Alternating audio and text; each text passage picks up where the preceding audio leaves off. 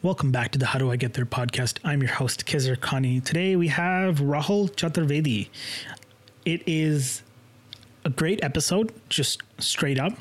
I think that uh, Rahul, if you don't know who that is, uh, he's a filmmaker, he's a director, writer, uh, narrative filmmaker. He recently, I mean, recently in quotations, did a film called Forbidden Tikka Masala. Playing everywhere. One of the big reasons we kind of came together now specifically uh, because I've been meaning to have him on the podcast was because his film Forbidden Tikka Masala is actually being released. Um, today, once this podcast is up, you should be able to go to it. You should be able to watch it. Uh, go to the links in the description and go check it out. To be honest, uh, pause the episode, go watch it first, and then come back. Uh, you'll be able to see and you'll want to know a lot more about him. He's this fantastic filmmaker. He has this really strong voice, and and it's when once you see and once you witness a strong art point of view from an artist, it's always it's always uh, one you should want to stick out for and watch out and watch all his films. Uh, I don't really want to keep you guys on for too long. We talk about a lot. We talk about festivals. We talk about uh, his journey. We talk about a bunch. Um, if you're a starting out filmmaker, especially if you're South Asian, Asian, um, I think that uh, a lot of people underestimate the cultural barriers that we kind of go through. And so, a big point that I wanted to discuss in this episode was how he kind of went through it, how um, and how he recommends maybe other people uh, maybe take a page out of what he tried, and um, it might help you guys. I don't know. This intro has gone on for too long. Hope you guys enjoyed the show.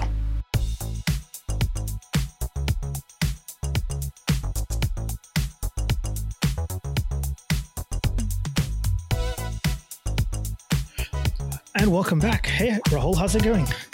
It's going great. Uh, how have you been, Kizar?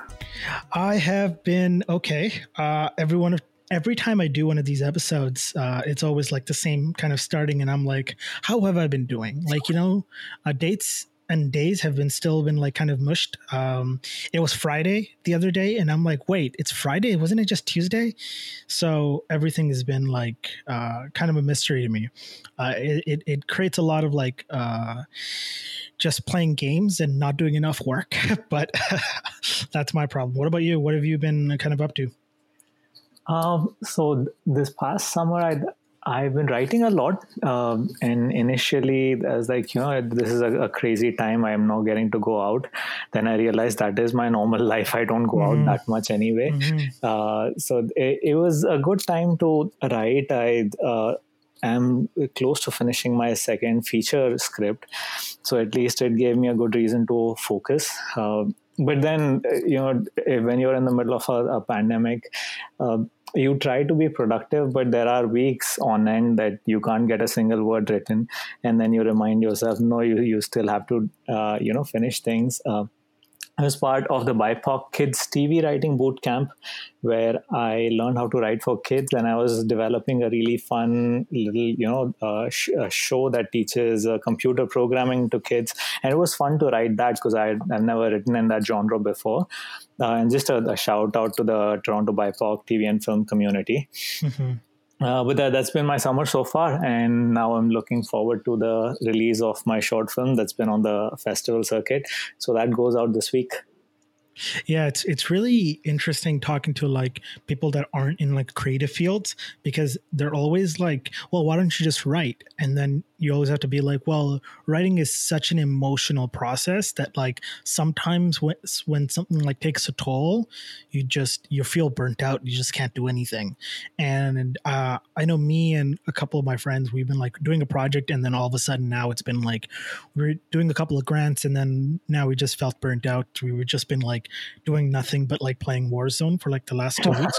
Um, and I'm like, and we just had like a long chat. We're like, okay, now we gotta, we gotta, uh, get back into the into the role of things and uh, figure things out. Yeah, no, but uh, but it's exciting. I think that there's a lot of opportunity um, in in in in an environment where you're kind of like forced into into like a room where you have to do something now. Otherwise, as creative people, you kind of feel um, uh, very like okay, I have to do something. Otherwise, I'm going to go insane.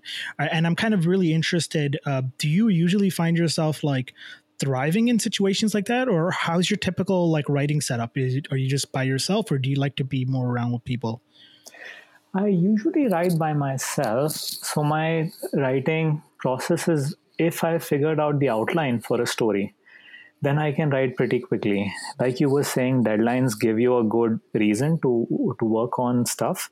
So i think for the initial part of the year and, and most of these grants are you know uh, front heavy for for every year. So the first you know three or four months you get as much done as the the next nine months of the year. And that is probably what's happened with me was at the start of the year i was very productive because there are a lot of these deadlines and like you know i need to finish something for it. Uh, and that way at least you know as artists we do love deadlines or yeah, at least we uh, manage to get get stuff out for them. Like they say you know the project is never completed it is abandoned mm-hmm. uh, so you find a reason to at least get it mm-hmm. across the finish line and then on the last day when you finish writing you're like no this this was terrible then you leave it for a week or two and then come back to it and then you're like no it, it wasn't that bad you know I, I, I, know what i'm doing at, at least a little bit you know i'm, I'm not full of uh, crap completely that's um, funny but of course you you go through long bouts of self doubt and uh, times like these especially times of a pandemic can really bring you down where you start to play out all the opportunities that you could have worked on or the things that did not work out. And you know uh, it's it's that mindset where you uh, even where when you know five people are telling you your art is good and you need to make more. The other two who you know did not like it as much or, or said you know you need to improve you keep focusing on those things and really getting them into your head.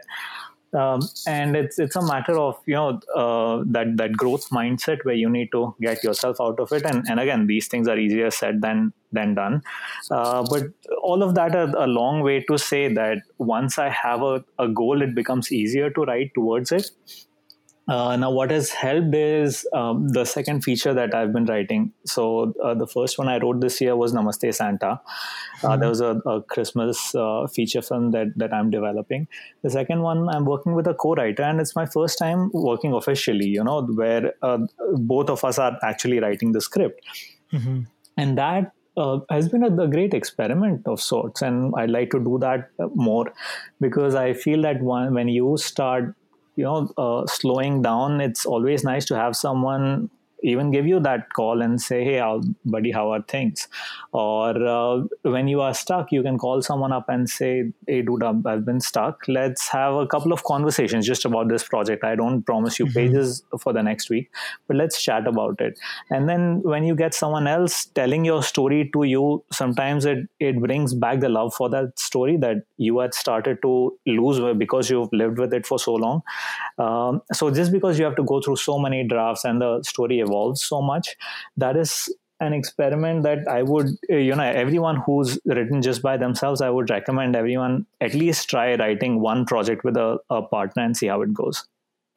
Yeah, I think that uh, co-writing is definitely quite interesting. Even, I mean, I've kind of pushed into the fact where like I'll have whoever that I'm working gonna work on, like whether it's the actor or producer or whatever it is, I try to bring them on pretty early, at least to have like a bounce board. Just when mm-hmm. you're just talking to someone, have someone to be able to like. I find that like when I explain the project, even on my early stages, I'll be like writing the story, I'll explain the project, and then halfway when I'm explaining the project, I come up with like six new ideas that just work. Yeah. and it, it's it's always like part of the process that I think is really interesting. So yeah, I, I definitely agree. I definitely agree with that. I do want to kind of shift gears a little bit, push okay. a little bit back, uh, especially to the people that don't know you as much. Um, I, I mean, we didn't. We talked privately briefly about this, but I kind of am interested as well. Like, kind of, where did you first come into filmmaking for you? Uh, so I was a film fan like everyone else. I grew up in the 90s in India and uh, around Mumbai, and India has a very strong film culture. So mm-hmm. that and you know uh, there's a film playing on tv at, at any point that that you started it. Uh, even on the national channel we used to have a film play every week. And that mm-hmm. is where your initial love for the film comes in or the, the, your love for the narrative comes in. I was a scrawny kid so you know i did not really fit on the playground too much. I'd get bullied from time to time but also you know i was never athletically gifted. Mm-hmm. and that is another like common thread that i'd see among filmmaker friends is there was a reason they were all stuck at home in the evenings when everyone else was playing. Mm-hmm. and they got to watch tv a lot and then fall fell in love with the, the stories. So that is where uh, my love for filmmaking started. Uh, one uh, like of, of the funny things from from my childhood was my parents were strict uh, like like all south asian parents. And they you know uh, send me to sleep at 8.39 p.m because there used to be a, a school night and i wouldn't fall asleep so the my bed was right beside a window and I'd open the window and I could see into the living room of the next person's house and their TV was directly visible. So until like 11, 11.30 p.m., I'd be watching whatever movie they were watching without dialogue. But it's, it's, just that, you know, the love for the media comes from strange places. And, and today I, I feel sometimes that I uh, owe my filmmaking thing to, to that person who was watching a new movie every day. And at least I got to see the visuals. Um, then I uh, went to uh, university for computer science. Here I went to York, so I got my bachelor's and master's. Because uh, as uh, you know, again, South Asian kids, the mm-hmm. only options we have are of becoming you know lawyers or doctors or engineers. And uh, fortunately, I was good at math, so I I enjoyed it. But once that was over, I went started taking film classes in the evening. So I started on my tech career and would take film classes at George Brown. And that's how I started learning about film history and then, you know, got into cinematography, editing. A, a lot of the basics for those things came from uh, film classes. And then I took my first writing class and really enjoyed it. And then I pretty much kept taking writing classes. Uh, the next step uh, again we, we can speak about you know the, the pitching journey but this is generally where I, I came into filmmaking from Mm-hmm. What I'm interested in is uh, like what made you go like okay you know what i'm going to take classes right because i think that especially in today's age a lot of people are just like self-teaching themselves myself included right. so i'm really fascinated by like you're like okay you know what um i'm going to spend this money and take these classes because of uh because I'd rather someone else teach me or whatever your reason is. I'd like to hear more about that a, little, a little bit. Yeah. So, also to provide some context, the time I'm talking about is 10 years uh, mm-hmm. ago. So I've also had a 10 year career in, in tech before this.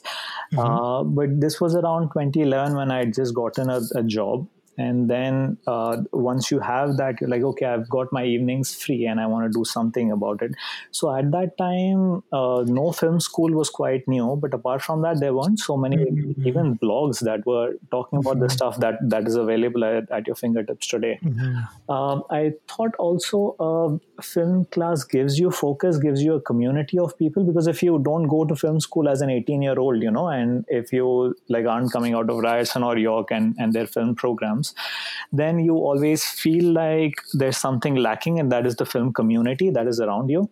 So I felt okay, at least if I go to these places, I'll meet other people in the same boat, you know, who've always wanted to do something in film and are coming to evening classes to, you know, to to learn about about the craft.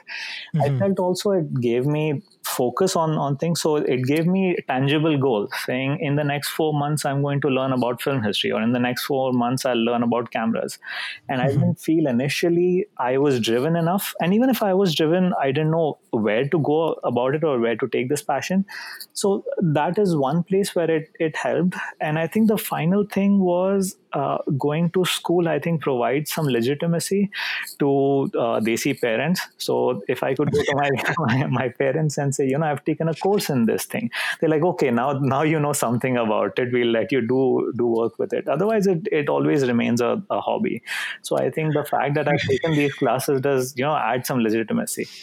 That is so funny because the next big part I really wanted to talk about was like, yeah, it was the the cultural struggles because I think that um, I mean, I, I I know about it really well, right? But especially for people listening, right? It's it's that that starting uh that starting point because like I mean honestly, like a lot of our parents, right? For like people that were born here or people that are immigrants that moved here, right? Um, they sacrificed a lot so that we can have a better career in a sense, right? Yeah. And, but then a lot of us artists are kind of like in um, in their mind are very much taking this completely different path right so i get a lot of that struggle but i think that um, what's interesting is how, like is hearing everyone's story on trying to like overcome uh, that mindset into their parents like trying to convince them in a sense. So how did you kind of like navigate that uh that path? So for me it was a sustained thing where uh, over years i kept showing you know commitment for it so earlier i was taking classes then when i was doing my cinematography thing. I told my parents okay i have a class project for which my cameraman friends are going to come in. So then they started seeing that this person uh, the you know who who works professionally as a cam- cameraman is coming and helping out our child to to learn this thing. Mm-hmm. so then it, it, turned into okay i'm going to work on some sets uh, for weekends. And until then also it was in their mind it was just a hobby. So they like okay he wants to you know at least he's not going out to bars and getting drunk or whatever he's going and mm-hmm. spending time with friends and learning something new so that was uh, the the next step. I think this was around 2012 13 14 i used to go on weekends and help people out on their sets. And i'd like reach out to everyone i knew who was making you know film and tv and saying you know i'll, I'll do anything. I'll hold a boom pole if you want me to stand in a crowd i'll come do that. But help you know i, I want to be on on set so that this thing seems more legitimate. Uh, after that uh, like so it was also a, a, series of increase projects of increasing size. The next thing was you know a couple of bad short films that i showed to them. And because they're my parents and they love me they're like oh you've got something you know you're telling stories nicely then I the story started getting better. So I would go sit next to my mom and be like, you know, I've written a, a, new story. Would you like to hear?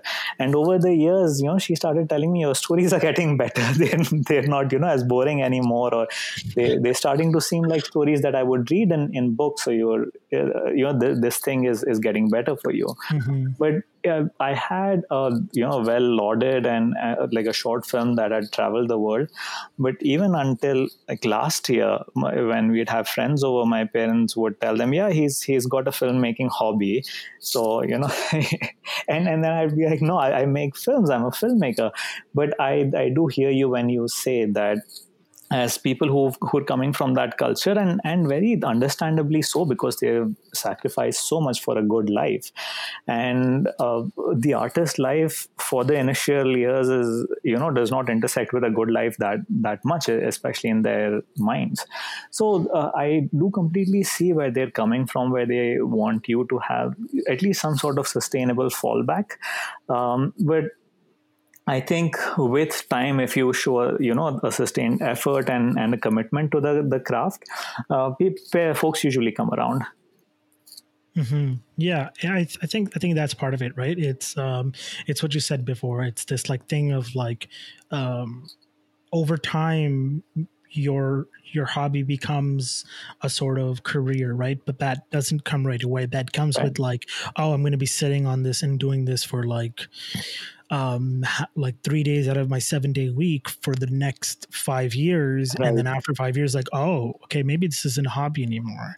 Right. Or, uh, and I remember because uh, we had this conversation before, and I really find this funny. It's like maybe once you get into like a Oscar qualifying festival, they'll be like, hey, hey, maybe this isn't a hobby anymore.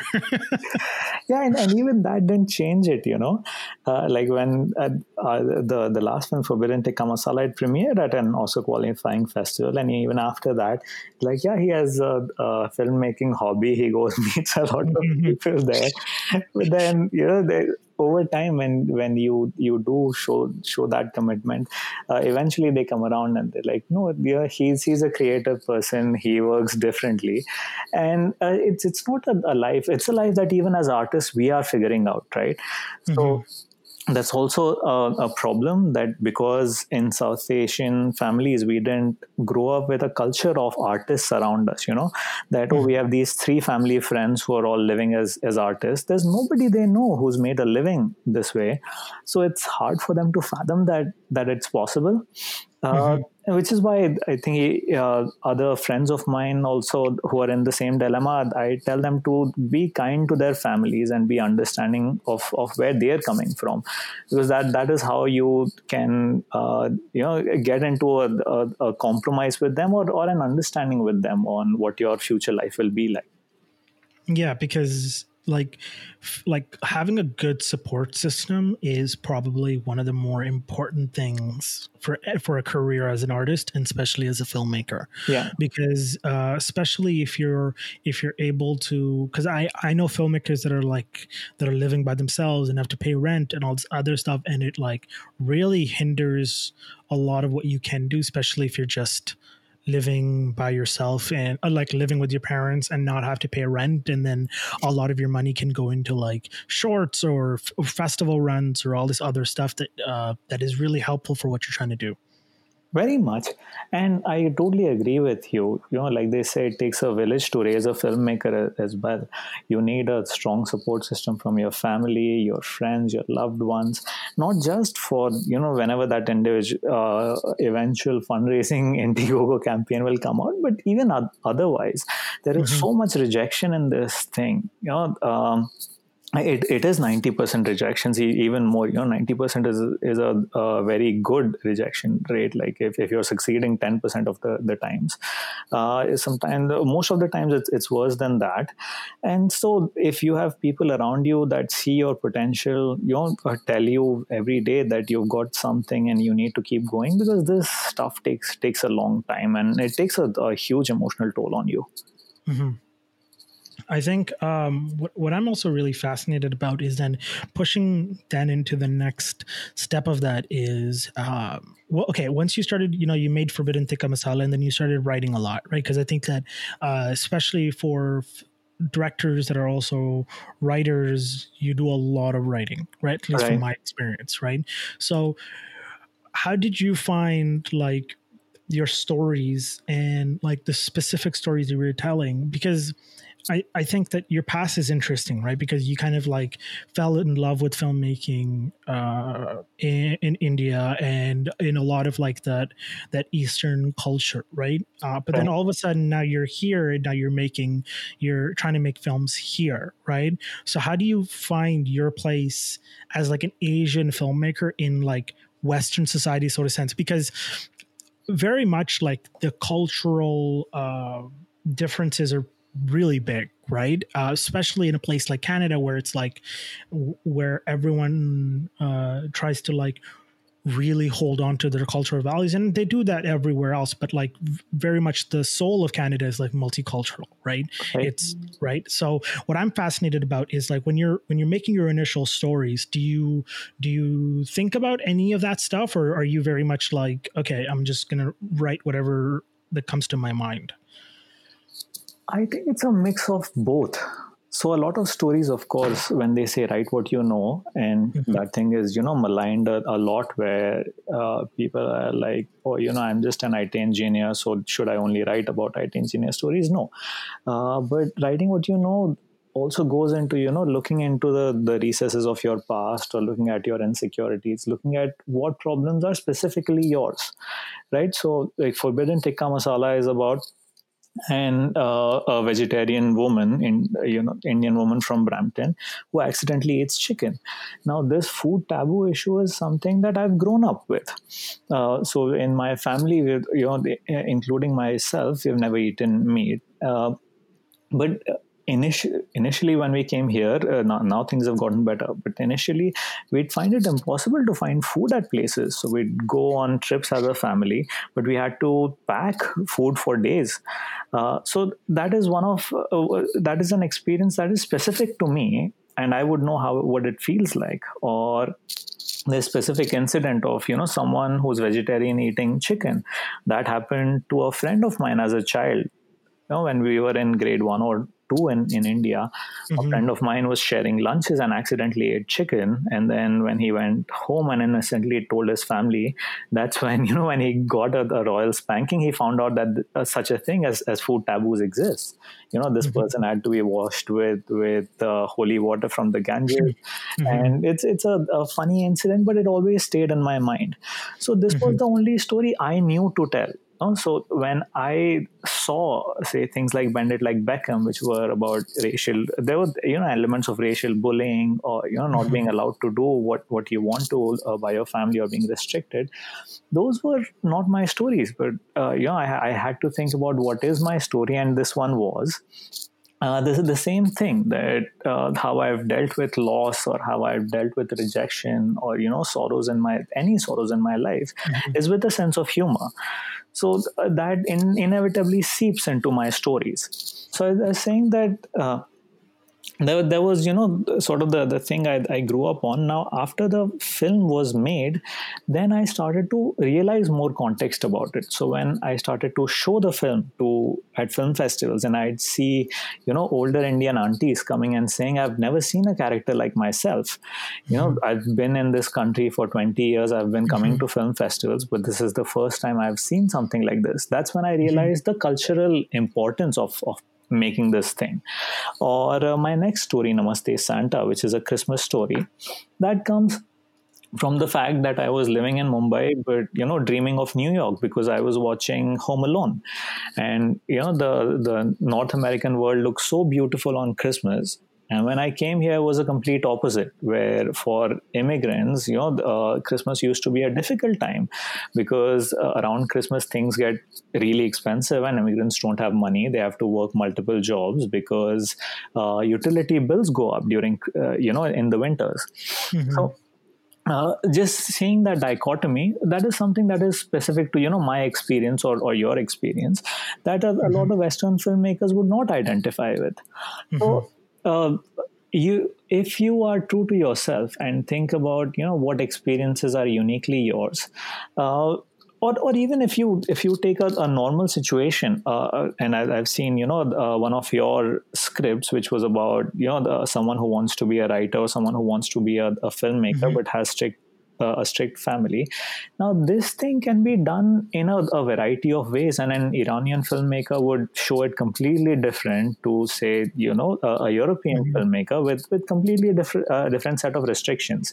Mm-hmm. So I think we sh- also sort of fall uh, guilty to the trap of originality where we are too hard on ourselves and say you know this because this premise is not original we can't work with it many times even if the pre- premise is not original the uh, a taste or you know the tone that you will bring to it will be original because it, it is uh, close to your life mm-hmm.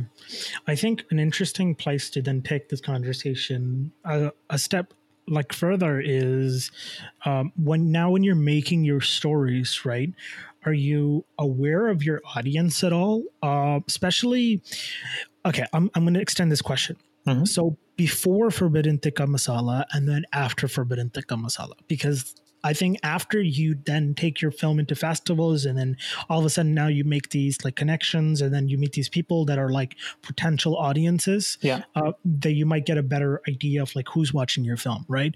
But looking at it before and after, right? Like, you, did you ever be like, okay, well, this is what my audience will be. Uh, I have to kind of write to them and will they understand will they not understand what kind of stories i'm writing do i have to change what i'm writing according to that or did you just be like okay well i'm going to write it and people like me or people like that have experienced similar things are just going to end up watching it a bit of both so uh, like every filmmaker, when I was making Forbidden Tikka Masala, because I'd only made student shorts before that. Mm-hmm. So, like every filmmaker, I was naive enough to think that uh, when people would say, uh, which festivals do you think this could go to? I would say every festival. It's a good story. It will go everywhere, you know. so a good story should go to South by Southwest, Sundance, TIFF, Cannes. Everyone will lap it up. And after some time on the circuit, you realize, no, every, you know, festival has an audience that they cater to. Every town has a specific audience, you know. So the audience in Cleveland wants something different to the audience in Nashville. And you can't begrudge the festival if they don't take your film because they're audience expects something else.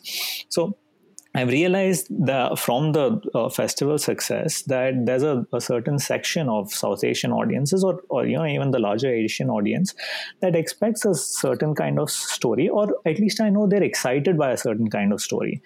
So if I can write something to that tone, I know that at least I'd have their support. But I also don't want to let that stop me. So once I write, you know, a cross cultural comedy, I try to do something else for a bit. So I've tried to write a thriller recently, or I'm trying to do a road trip film. Uh, I, I, keep telling my friends, you know, that I do so many cross cultural things that even if I apply with something else, uh, another film festivals will just think, you know, or will reject it outright because they're like, oh, where are the laughs in this? Or, you know, where's the, the cross cultural mm-hmm. angle? But again, I, I think, you know, uh, myself or, or you, we're too early in our, our film careers to sort of you know box our, ourselves like like that. I see it less as a hindrance and uh, more as encouragement at least that you know uh, there is an audience for at least one kind of story that that i know of. Now i need to explore more and and see what happens with that. Do you find that after you did your festival circuit it was easier to know your audience after or was it just the same or harder to like be like okay this is kind of like what they like. If i do something even if i do tell my own story if i do um, something similar like this uh, then i know it's going to play well. Or do you feel like that do you not even worry about that or do you feel like that's a hindrance in a sense? I feel attending festivals has um, a lot of merit, and I recommend it to every filmmaker that I know uh, because meeting audiences or sitting in an, uh, a theater uh, with an audience gives you a completely new perspective on your film. Like you watch your film in a completely new light.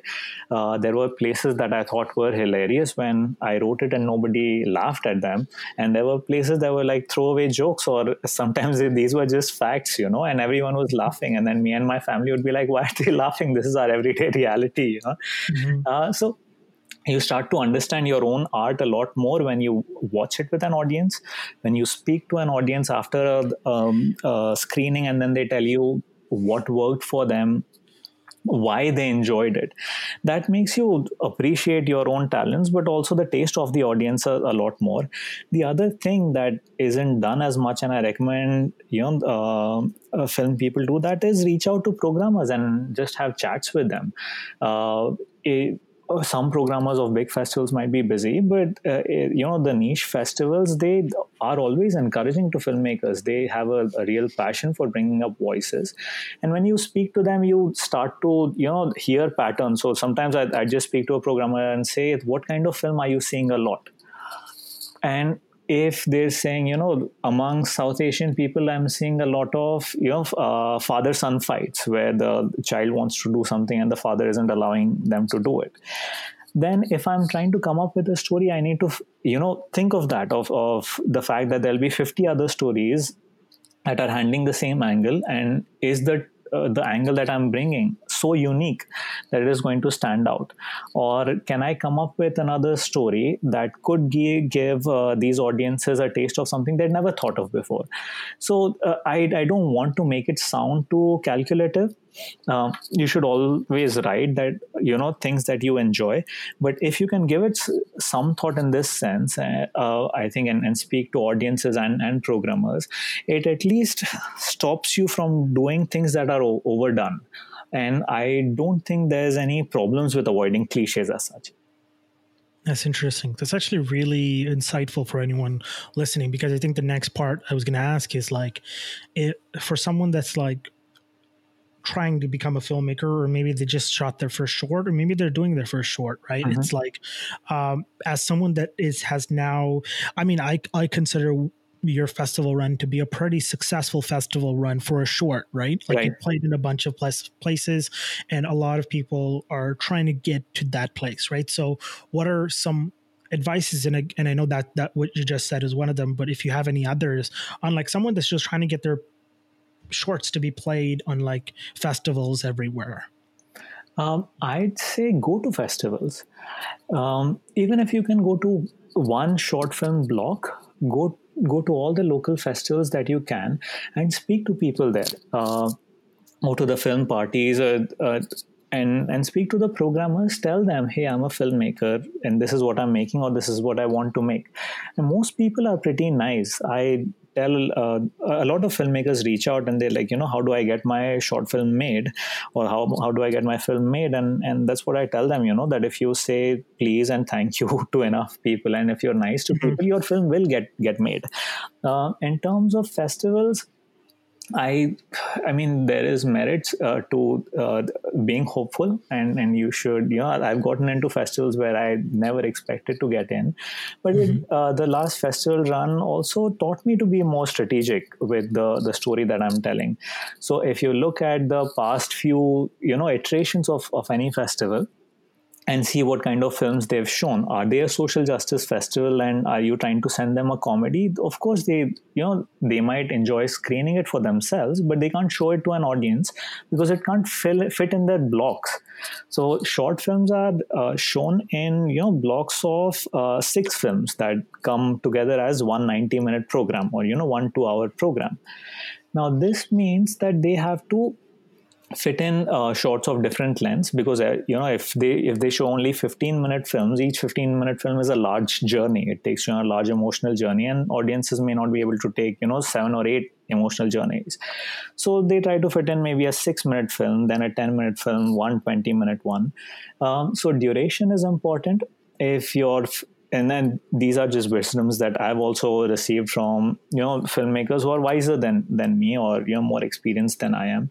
But if your film is going over 15 minutes, then it gets harder to program. This is what what uh, one of the main things I had learned because I, I know people who make their short films to be 40 minutes. Right mm-hmm. now, this might fit the official requirement for you to submit, but that would like showing a 40 minute film means that it would take up three the space of three other films in that block. Now is is your 40 minute film three times better than any other film comes out that comes out? And if it's not can you tell a small a smaller story? So I think duration is one thing that you should think of. You should think of the track record of that festival uh, and see if they have shown films like yours. Um, reaching out to programmers that that I already uh, mentioned, I think just to to get advice, and most people are are happy to have that chat. Reaching out to other filmmakers who've made similar films and saying, "Hey, I've got a story that is similar to yours. What was your experience on the festival circuit? Which ones would you recommend? Which ones would you not recommend?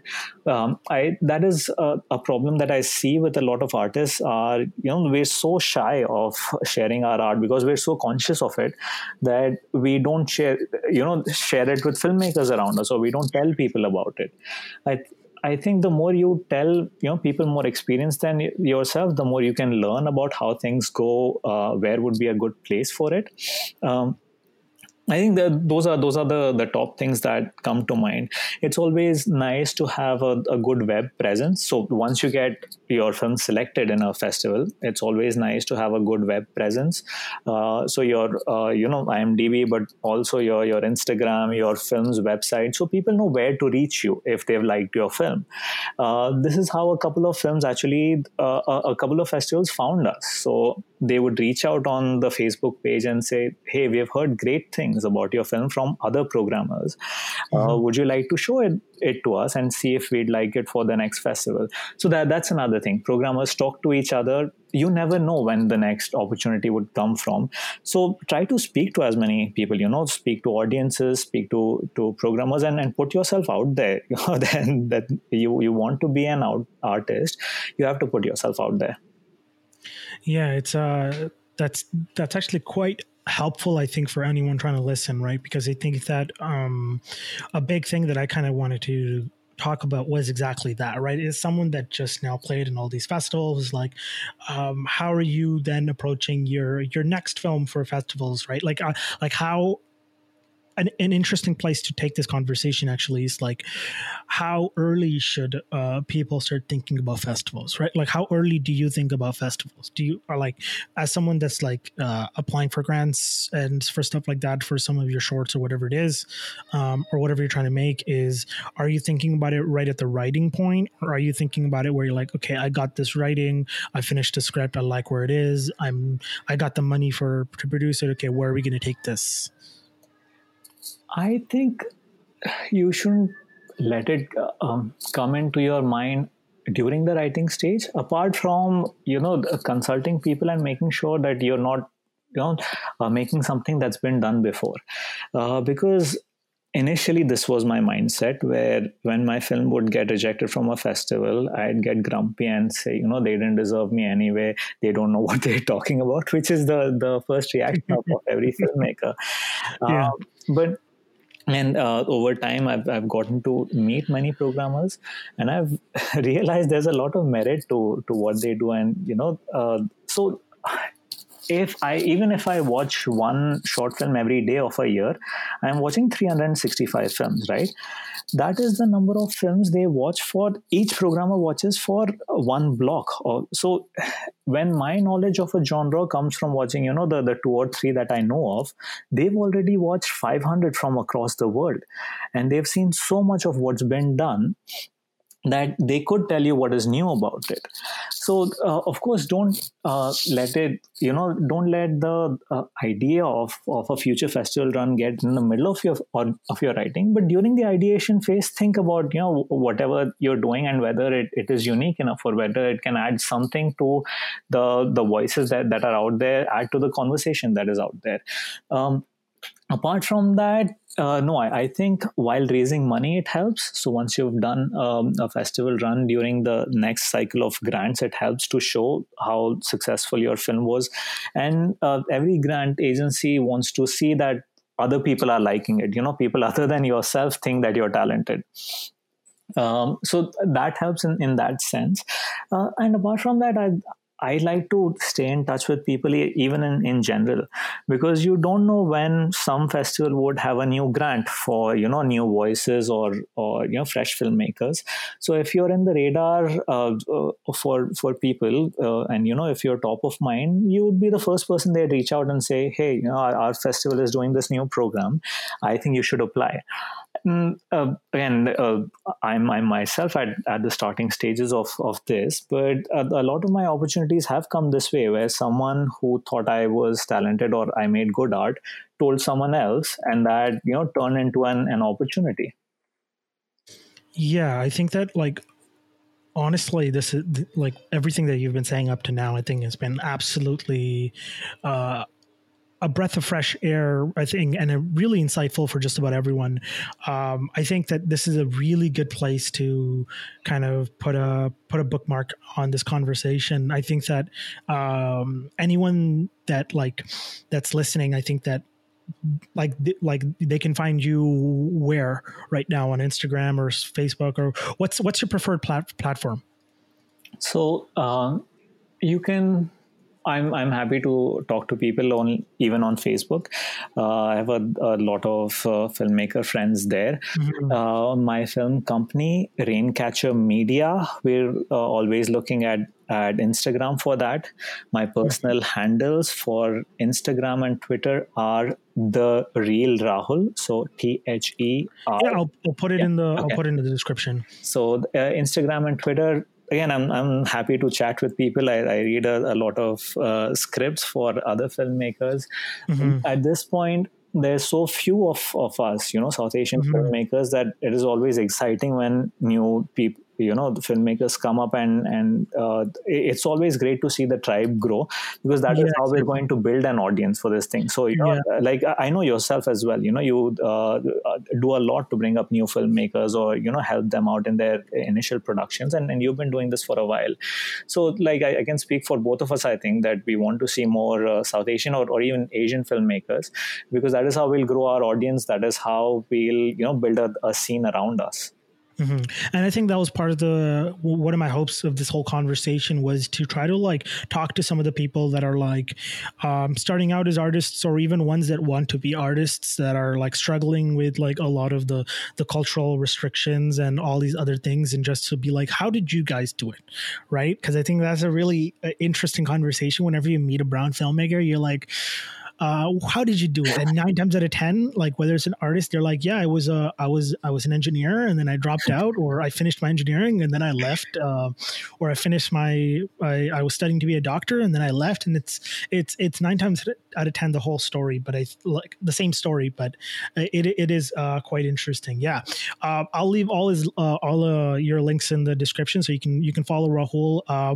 what are you working on? Because um, I think that uh, part of the reason why I really wanted to do this now is exciting because Rahul's actually his Forbidden Tikka Masala that we've been keep talking about.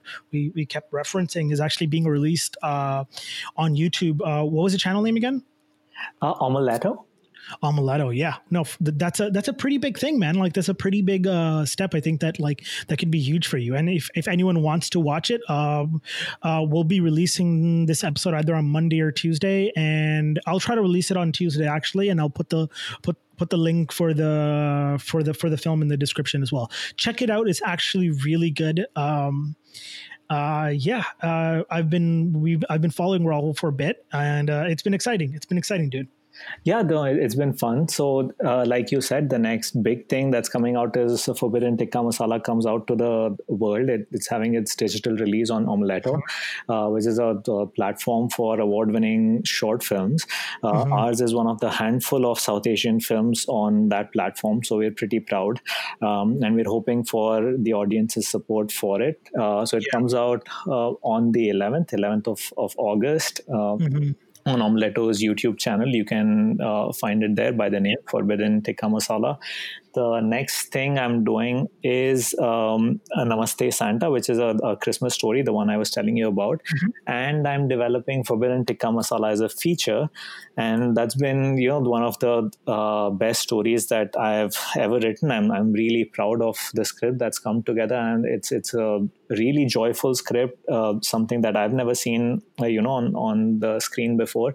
Uh, just like the, the short film, it is my love letter to Asian mothers and and how much they, they do for us ungrateful kids and their mm-hmm. families mm-hmm. and you know the uh, uh, the desi mom finding inspiration to uh, follow their own passions late in life yeah yeah no uh, I, I think it's it was one of those films that i think that uh, no matter how many how many times you watch it, you still like you find a lot of humor and a lot of and, and a lot of charm in in in that film, and it's definitely worth a watch. Um, yeah, I'll uh, you don't have to do a lot of those searching. I'll I'll just leave the link uh, in the description, uh, so you can just click on that and just kind of go from there.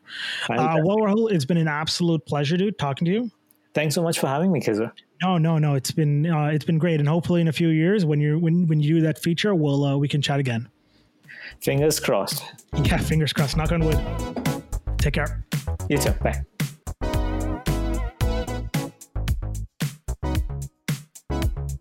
I hope you guys enjoyed that episode of the How Do I Get There podcast.